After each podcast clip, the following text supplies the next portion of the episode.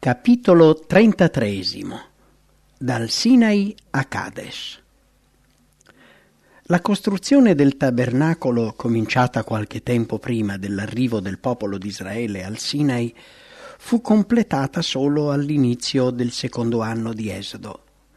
Poi seguì la consacrazione dei sacerdoti, la celebrazione della Pasqua, il computo del popolo e il completamento di varie intese essenziali al loro sistema civile e religioso.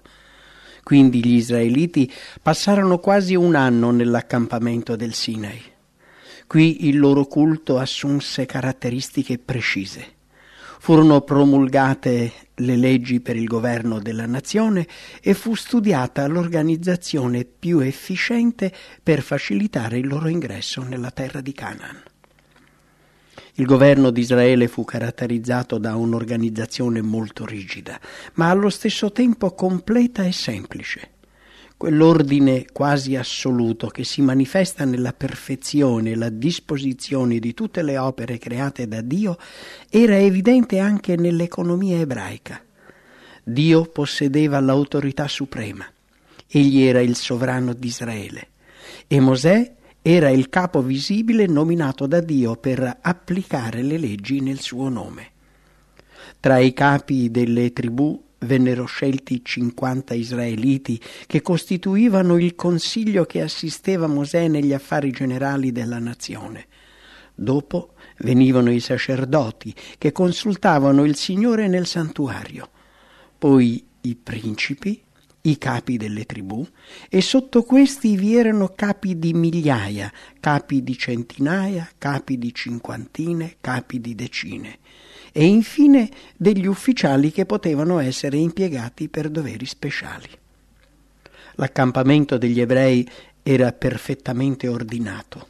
Era costituito da tre grandi divisioni, ciascuna delle quali aveva la sua precisa collocazione. Al centro vi era il tabernacolo, la dimora invisibile del re. Intorno erano collocati i Leviti e più in là tutte le altre tribù. I Leviti avevano l'incarico di custodire il tabernacolo con tutto ciò che esso implicava, sia nell'accampamento sia durante gli spostamenti, dato che dovevano smontare la tenda sacra e, quando veniva raggiunto il luogo in cui accamparsi, dovevano erigerla. Nessun'altra persona di qualsiasi altra tribù poteva avvicinarsi, pena la morte. I Leviti erano separati in tre divisioni, i discendenti dei tre figli di Levi, a ciascuna delle quali erano stati assegnati una precisa posizione e un preciso lavoro.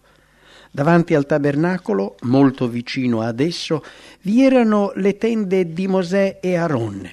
A sud vi erano i Chehatiti, i quali dovevano occuparsi dell'arca e degli altri arredi sacri. A nord i Merariti, che avevano il compito di portare i pilastri, gli zoccoli, le assi, eccetera. Sul retro i Gersoniti, che pensavano alle tende e alla tappezzeria. Fu precisata anche la posizione delle altre tribù. Ognuna doveva marciare e accamparsi vicino al proprio stendardo come il Signore aveva comandato. I figliuoli di Israele s'accamperanno ciascuno vicino alla sua bandiera, sotto le insegne delle case dei loro padri. Si accamperanno di faccia e tutt'intorno alla tenda di convegno.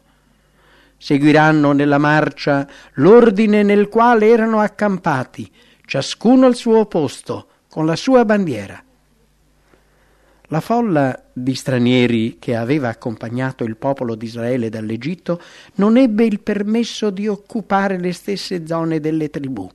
Dovevano accamparsi ai bordi del campo e i loro figli venivano esclusi dalla comunità fino alla terza generazione. Nell'accampamento e nei dintorni vi erano un perfetto ordine e una grande pulizia furono messe in vigore leggi sanitarie e fu proibito a ogni persona impura per qualsiasi motivo l'ingresso nel campo. Le misure prese erano indispensabili per preservare la salute di una folla così vasta e affinché il popolo di Israele potesse godere della presenza di un Dio santo, per quanto egli dichiarò L'Eterno, il tuo Dio, cammina in mezzo al tuo campo per liberarti e per darti nelle mani i tuoi nemici, perciò il tuo campo dovrà essere santo. In tutte le peregrinazioni del popolo israelitico, l'arca del patto dell'Eterno andava davanti, per cercare loro un luogo di riposo. Portata dai figli di Kehat, era preceduta da Aronne e Mosè e affiancata dai sacerdoti che portavano le trombe d'argento.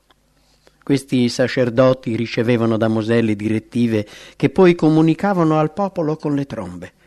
I capi di ogni compagnia avevano il dovere di dare direttive precise circa tutti i movimenti che le trombe indicavano di fare. Chi trascurava di eseguire gli ordini dati veniva punito con la morte. L'Eterno è un Dio d'ordine. Tutto ciò che è celeste è perfettamente ordinato le schiere angeliche agiscono con grande disciplina. Il successo infatti dipende dall'ordine e dalla precisione. Dio vuole che nella sua opera vi siano un ordine e una organizzazione non inferiori a quelli dei tempi degli israeliti. Tutti coloro che lavorano per lui devono operare con intelligenza e non con trascuratezza e senza un programma. L'opera compiuta per lui dovrebbe essere realizzata con fede e precisione, in modo che egli vi possa porre il suo sigillo di approvazione. Fu Dio stesso a guidare gli israeliti durante le loro peregrinazioni. Il luogo in cui dovevano accamparsi era indicato quando la nube si abbassava e per tutto il tempo in cui essi dovevano rimanere in quel luogo, la nube sostava sul tabernacolo mentre al momento della partenza si sollevava. Una solenne invocazione caratterizzava sia l'arresto sia la partenza. Quando l'arca partiva, Mosè diceva, Levati, o Eterno, e siano dispersi i tuoi nemici, e fuggano dinanzi alla tua presenza quelli che ti odiano. E quando si posava diceva, Torna, o Eterno, alle miriadi delle schiere d'Israele. Undici giorni di cammino separavano il Sinai da Cades, che si trovava ai confini di Canaan, e le schiere degli israeliti, al segnale dato dalla nube, intrapresero la marcia con la prospettiva di entrare rapidamente nella terra promessa. L'Eterno aveva operato grandi meraviglie per farli uscire dall'Egitto ed essi, che si erano formalmente impegnati ad accettarlo come loro sovrano ed erano stati riconosciuti popolo eletto dell'Altissimo, ora si aspettavano straordinarie benedizioni. Fu comunque con riluttanza che molti lasciarono il luogo in cui si erano accampati per così tanto tempo e che già consideravano loro patria. Tra quei bastioni di granito Dio aveva raccolto il suo popolo separandolo dalle altre nazioni e ripetendogli la sua santa legge. A loro piaceva guardare quella montagna sacra sui cui aspri crinali e alte vette Dio aveva così spesso manifestato la sua gloria. Quello scenario era stato talmente associato all'idea della presenza di Dio e dei santi angeli che pareva troppo sacro per essere abbandonato senza rimpianti o addirittura con gioia.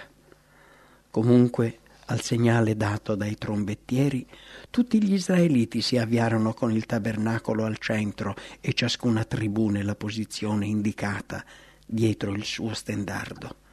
Gli occhi di tutti erano fissi sulla nube per vedere quale direzione avrebbe preso e quando essa si diresse verso est, dove vi erano catene montuose, scure e desolate, molti divennero tristi e dubbiosi.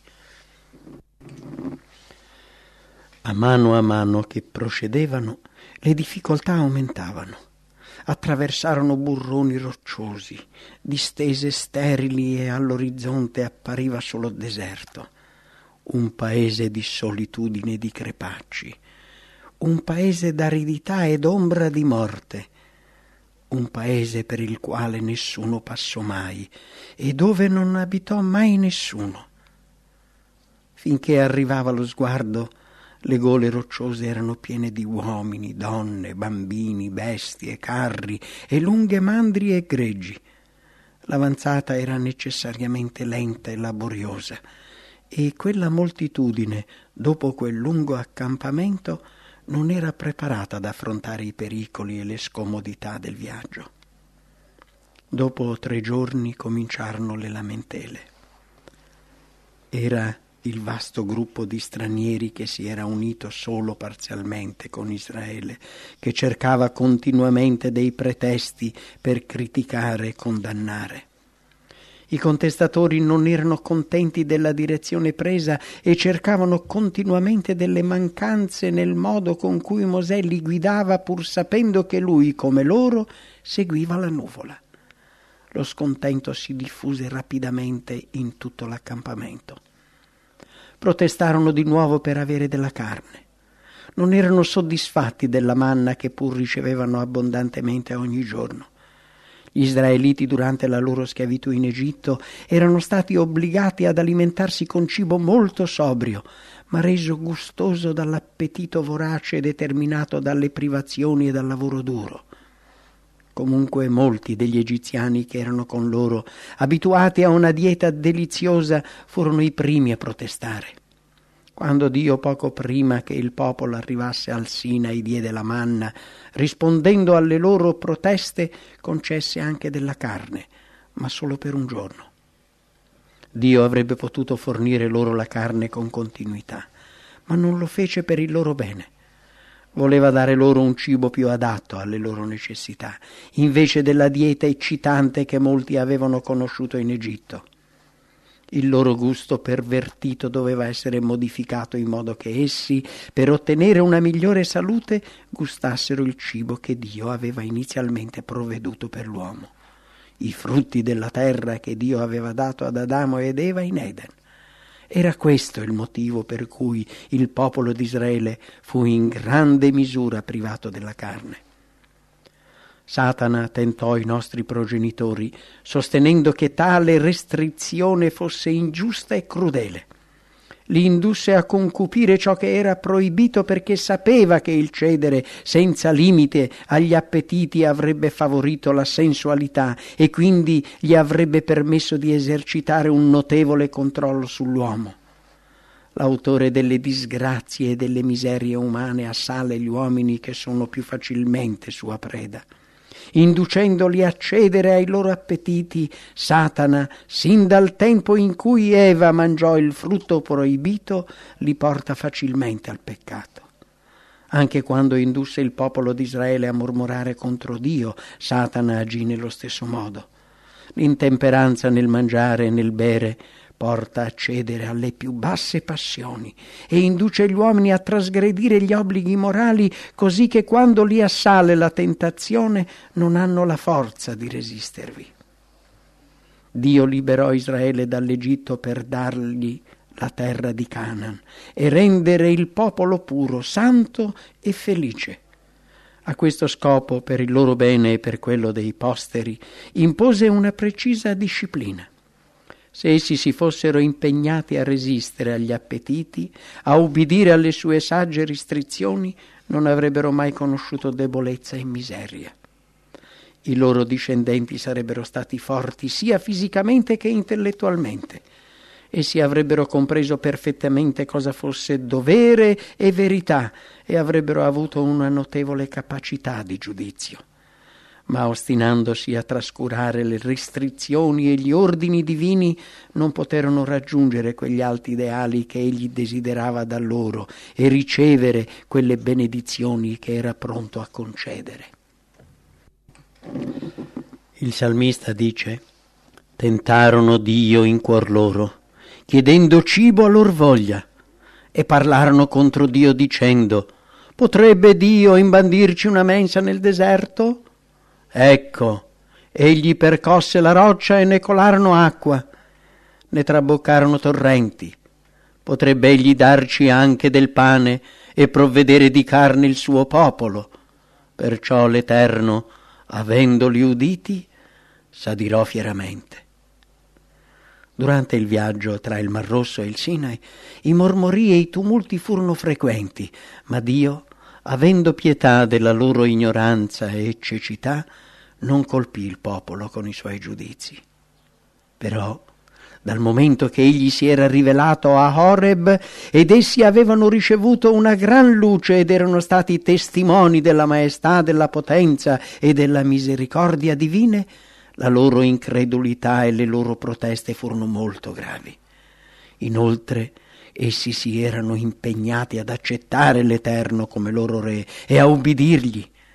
La protesta si stava trasformando in ribellione e se il popolo non avesse ricevuto una pronta e precisa punizione sarebbe stato sopraffatto dall'anarchia e quindi distrutto.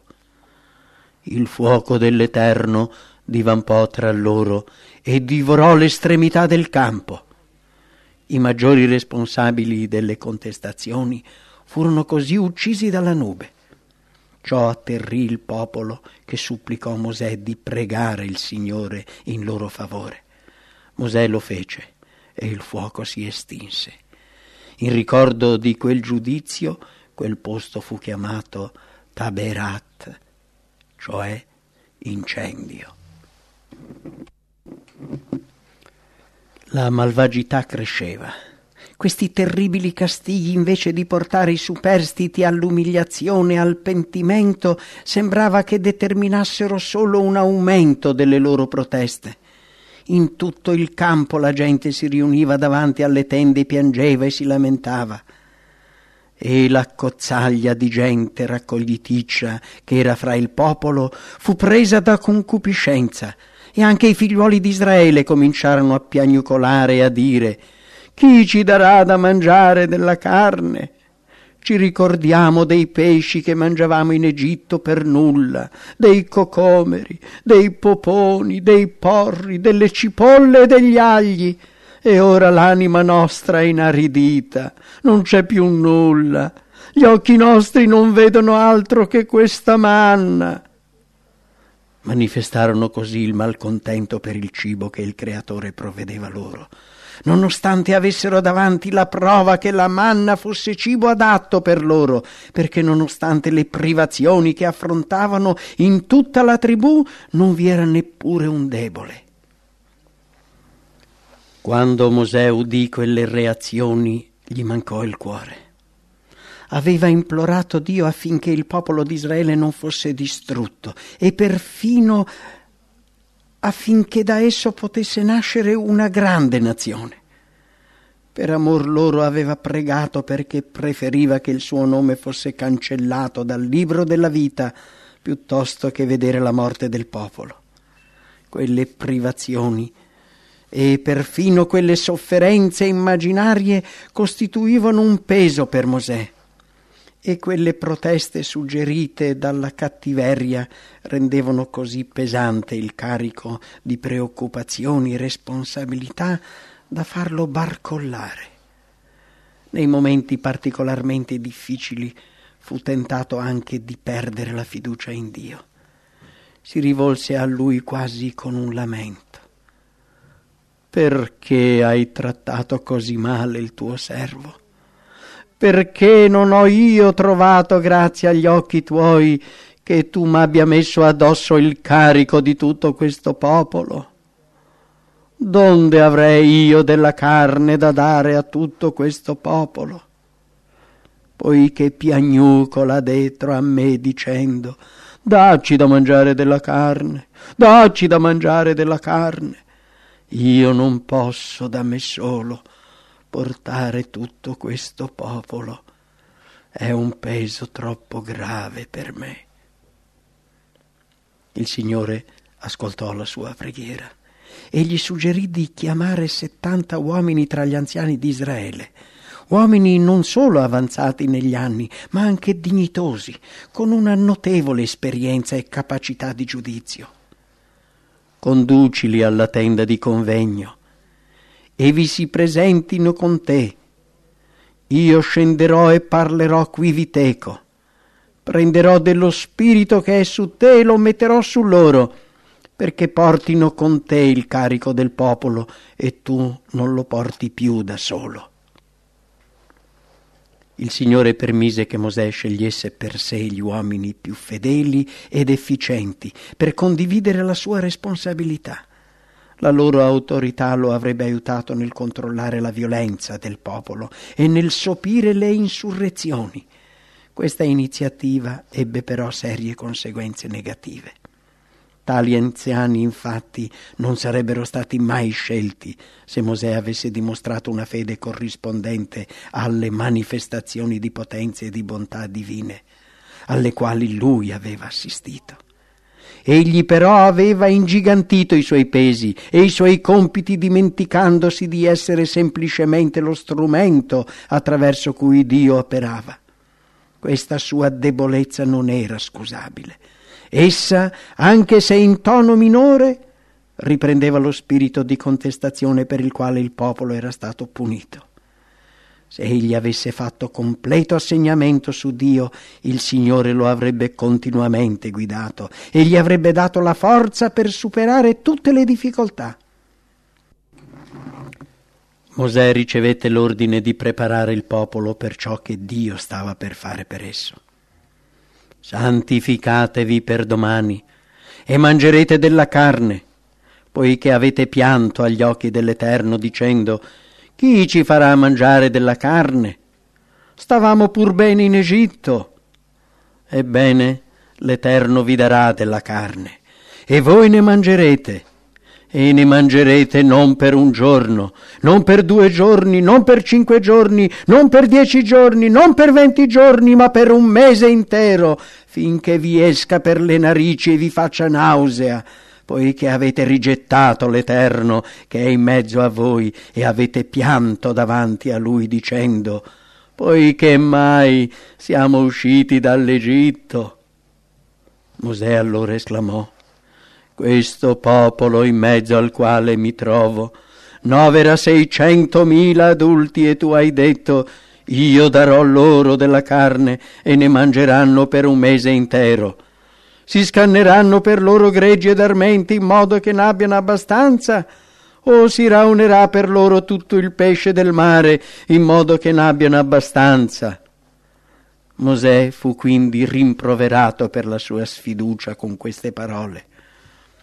La mano dell'Eterno è forse raccorciata? Ora vedrai se la parola che t'ho detta s'adempia o no. Il condottiero di Israele ripeté alla congregazione le parole del Signore e annunciò la nomina dei settanta anziani. Il compito dato da Mosè a questi uomini scelti è un programma di integrità per i giudici e i legislatori dei tempi moderni. Ascoltate le cause dei vostri fratelli e giudicate con giustizia le questioni che uno può avere col fratello o con lo straniero che sta da lui. Nei vostri giudizi non avrete riguardi personali. Darete ascolto al piccolo come al grande. Non temerete alcun uomo, poiché il giudizio appartiene a Dio. Mosè Così convocò i settanta al tabernacolo. E l'Eterno scese nella nuvola e gli parlò. Prese dello spirito che era in lui e lo mise sui settanta anziani. E avvenne che quando lo spirito si fu posato su loro, quelli profetizzarono.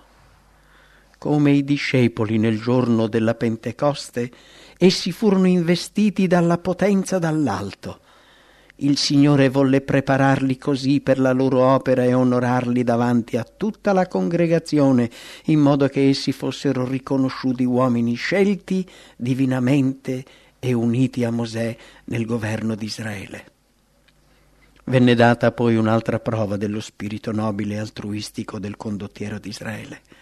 Due dei settanta, non considerandosi degni di occupare una posizione di così grande responsabilità, non si erano uniti con i loro fratelli al tabernacolo, ma lo Spirito di Dio li investì nel luogo in cui si trovavano e anch'essi esercitarono il dono profetico.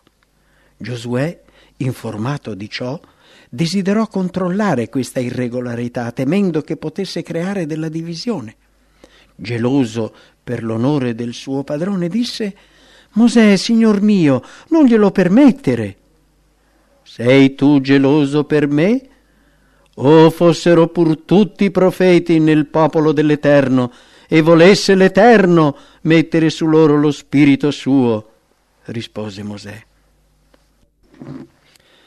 Si alzò un forte vento proveniente dal mare che portò stormi di quaglie e le fe cadere presso il campo, sulla distesa di circa una giornata di cammino, dall'alto intorno al campo, a un'altezza di circa due cubiti sulla superficie del suolo.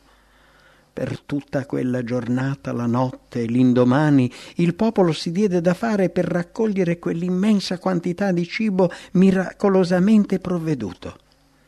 Chi ne raccolse meno nebbe dieci omer. Ciò che non fu utilizzato subito fu fatto seccare, in modo che, come promesso, fosse sufficiente per un mese intero. Dio aveva dato agli israeliti quello che, pur non essendo per il loro bene, essi desideravano ardentemente.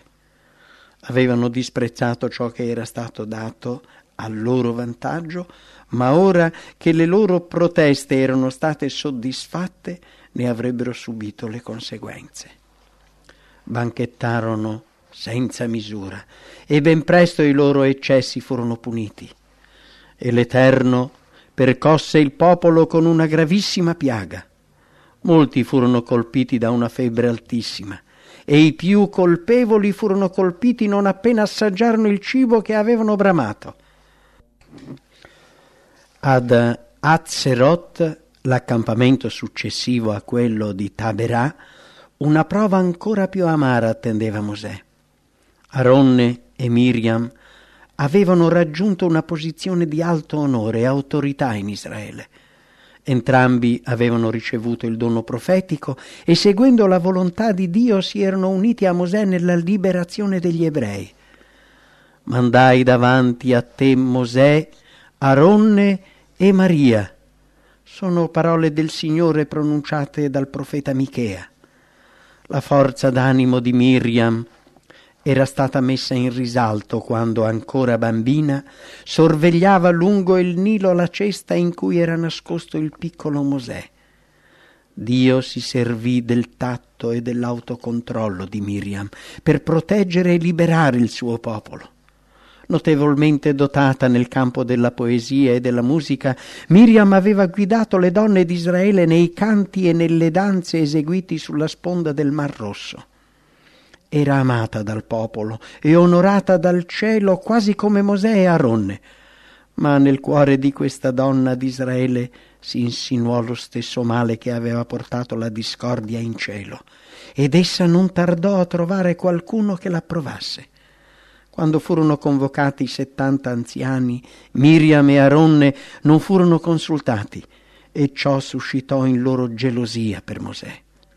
Quando Ietro visitò gli israeliti che si stavano dirigendo verso il Sinai, la prontezza con cui Mosè accettò i consigli del suocero aveva fatto temere ad Aronne e Miriam che il suo ascendente sul capo di Israele fosse maggiore del loro. Inoltre, quando il consiglio degli anziani fu organizzato, essi videro che la loro posizione e la loro autorità erano state ignorate. Miriam e Aronne non avevano mai portato il peso e la responsabilità che gravavano invece su Mosè. Tuttavia, per il fatto di essere stati scelti per aiutarlo, si consideravano come se avessero dovuto condividere le stesse sue responsabilità e ritenevano che non fossero necessari altri assistenti. Mosè avvertì l'importanza del grande compito affidatogli in un modo del tutto particolare si rese conto della sua debolezza e considerò Dio suo consigliere, mentre Aronne aveva un'alta opinione di sé e confidava meno in Dio. Al Sinai, cedendo ai desideri del popolo, Aronne diede prova della debolezza del suo carattere e tradì la fiducia posta in lui e accecato com'era dalla gelosia e dall'ambizione, perse di vista insieme alla sorella la vera portata di questo peccato. Aaron era stato notevolmente onorato da Dio, perché la sua famiglia era stata scelta per il sacro compito del sacerdozio. Tuttavia anche questo alimentò la sua ambizione. Essi infatti dissero, L'Eterno ha egli parlato soltanto per mezzo di Mosè? Non ha egli parlato anche per mezzo nostro?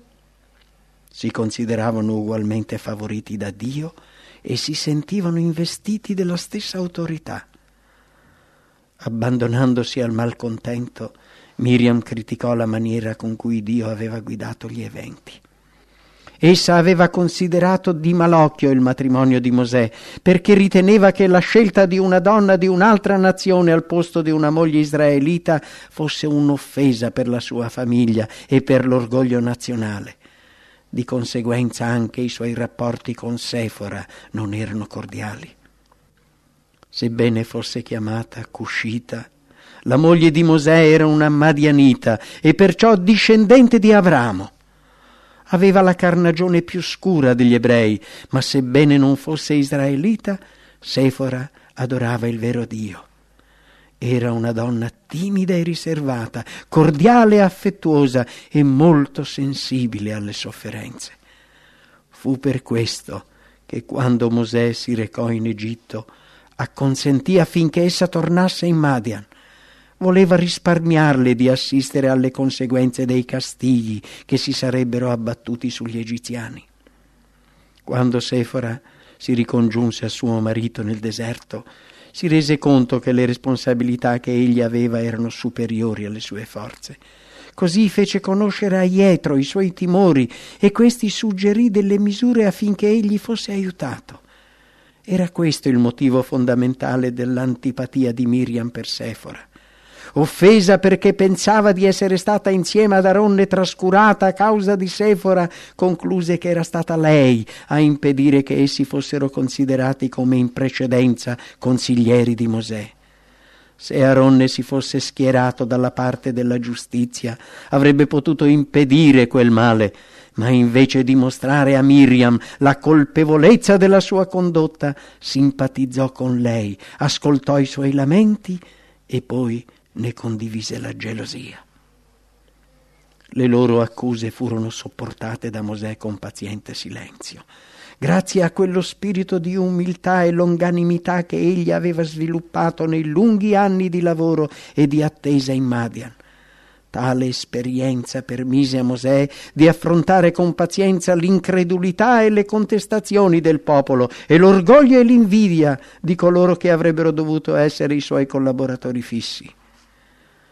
Mosè era un uomo molto mansueto, più d'ogni altro uomo sulla faccia della terra, e questo perché egli considerava la guida e la saggezza divine più importanti di tutte le altre.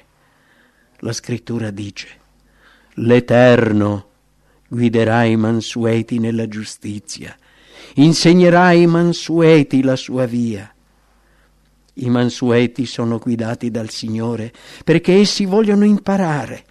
Essi desiderano sinceramente conoscere e fare la volontà di Dio. Il Salvatore ha promesso, se uno vuol fare la volontà di Lui, conoscerà se questa dottrina è da Dio. E attraverso l'Apostolo Giacomo egli dichiara, se alcuno di voi manca di sapienza, la chiega a Dio che dona a tutti liberalmente, senza rinfacciare, e gli sarà donata. Ma questa promessa è solo per coloro che vogliono seguire il Signore completamente.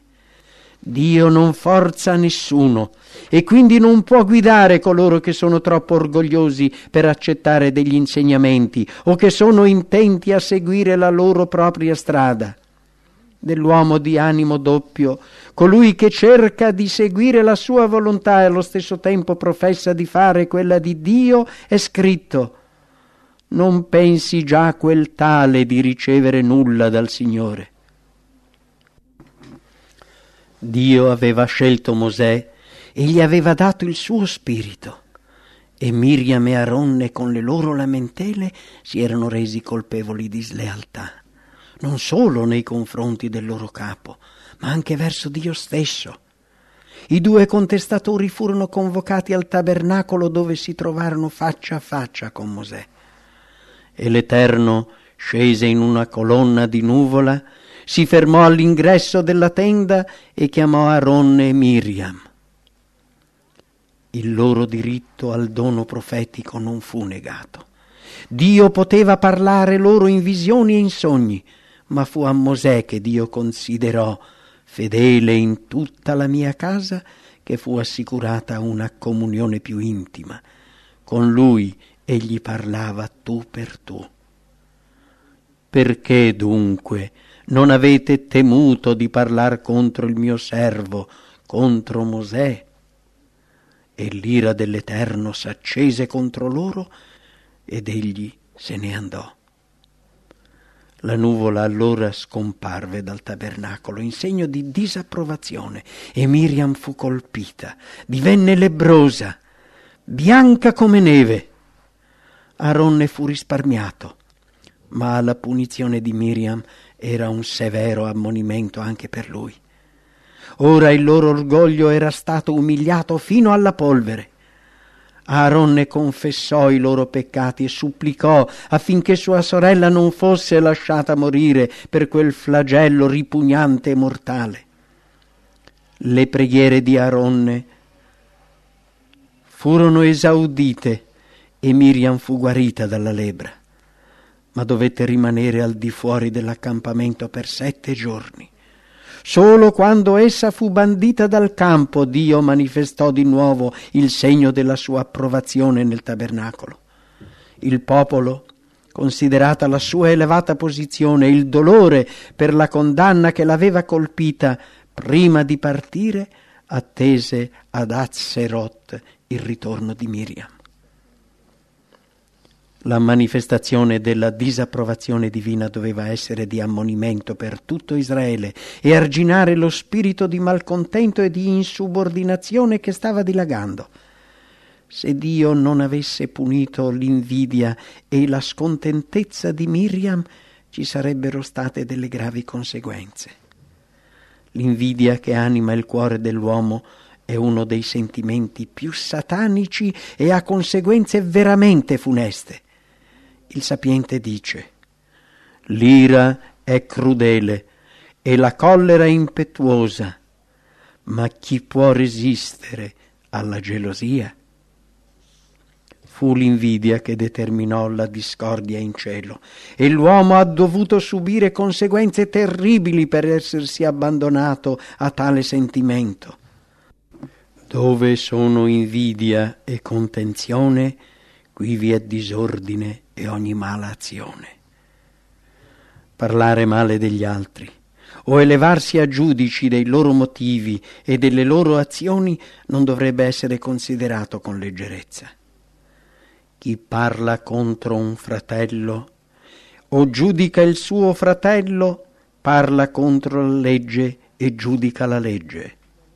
Ora, se tu giudichi la legge, non sei un osservatore della legge, ma un giudice. Vi è un unico giudice, il Signore, il quale metterà in luce le cose occulte delle tenebre e manifesterà i consigli dei cuori. Chiunque si erge a giudice e condanna i suoi simili usurpa una prerogativa del Creatore. La Bibbia ci invita in modo particolare a guardarci dall'accusare con leggerezza coloro che sono stati nominati da Dio suoi ambasciatori. L'Apostolo Pietro, descrivendo dei peccatori dissoluti, dice audaci, arroganti, non hanno orrore di dir male della dignità, mentre gli angeli benché maggiori di loro per forza e potenza, non portano contro ad esse dinanzi al Signore alcun giudizio maldicente. Paolo, dando dei consigli a coloro che nella Chiesa hanno delle responsabilità, afferma non ricevere accusa contro un anziano, se non sulla deposizione di due o tre testimoni colui che ha conferito agli uomini la pesante responsabilità di guide e insegnanti del suo popolo, considererà il popolo responsabile per il modo con cui tratta i suoi servitori. Dobbiamo onorare coloro che Dio ha onorato. La condanna ricevuta da Miriam dovrebbe essere di ammonimento per tutti coloro che sono spinti dalla gelosia e protestano contro coloro su cui Dio ha posto la responsabilità della sua opera.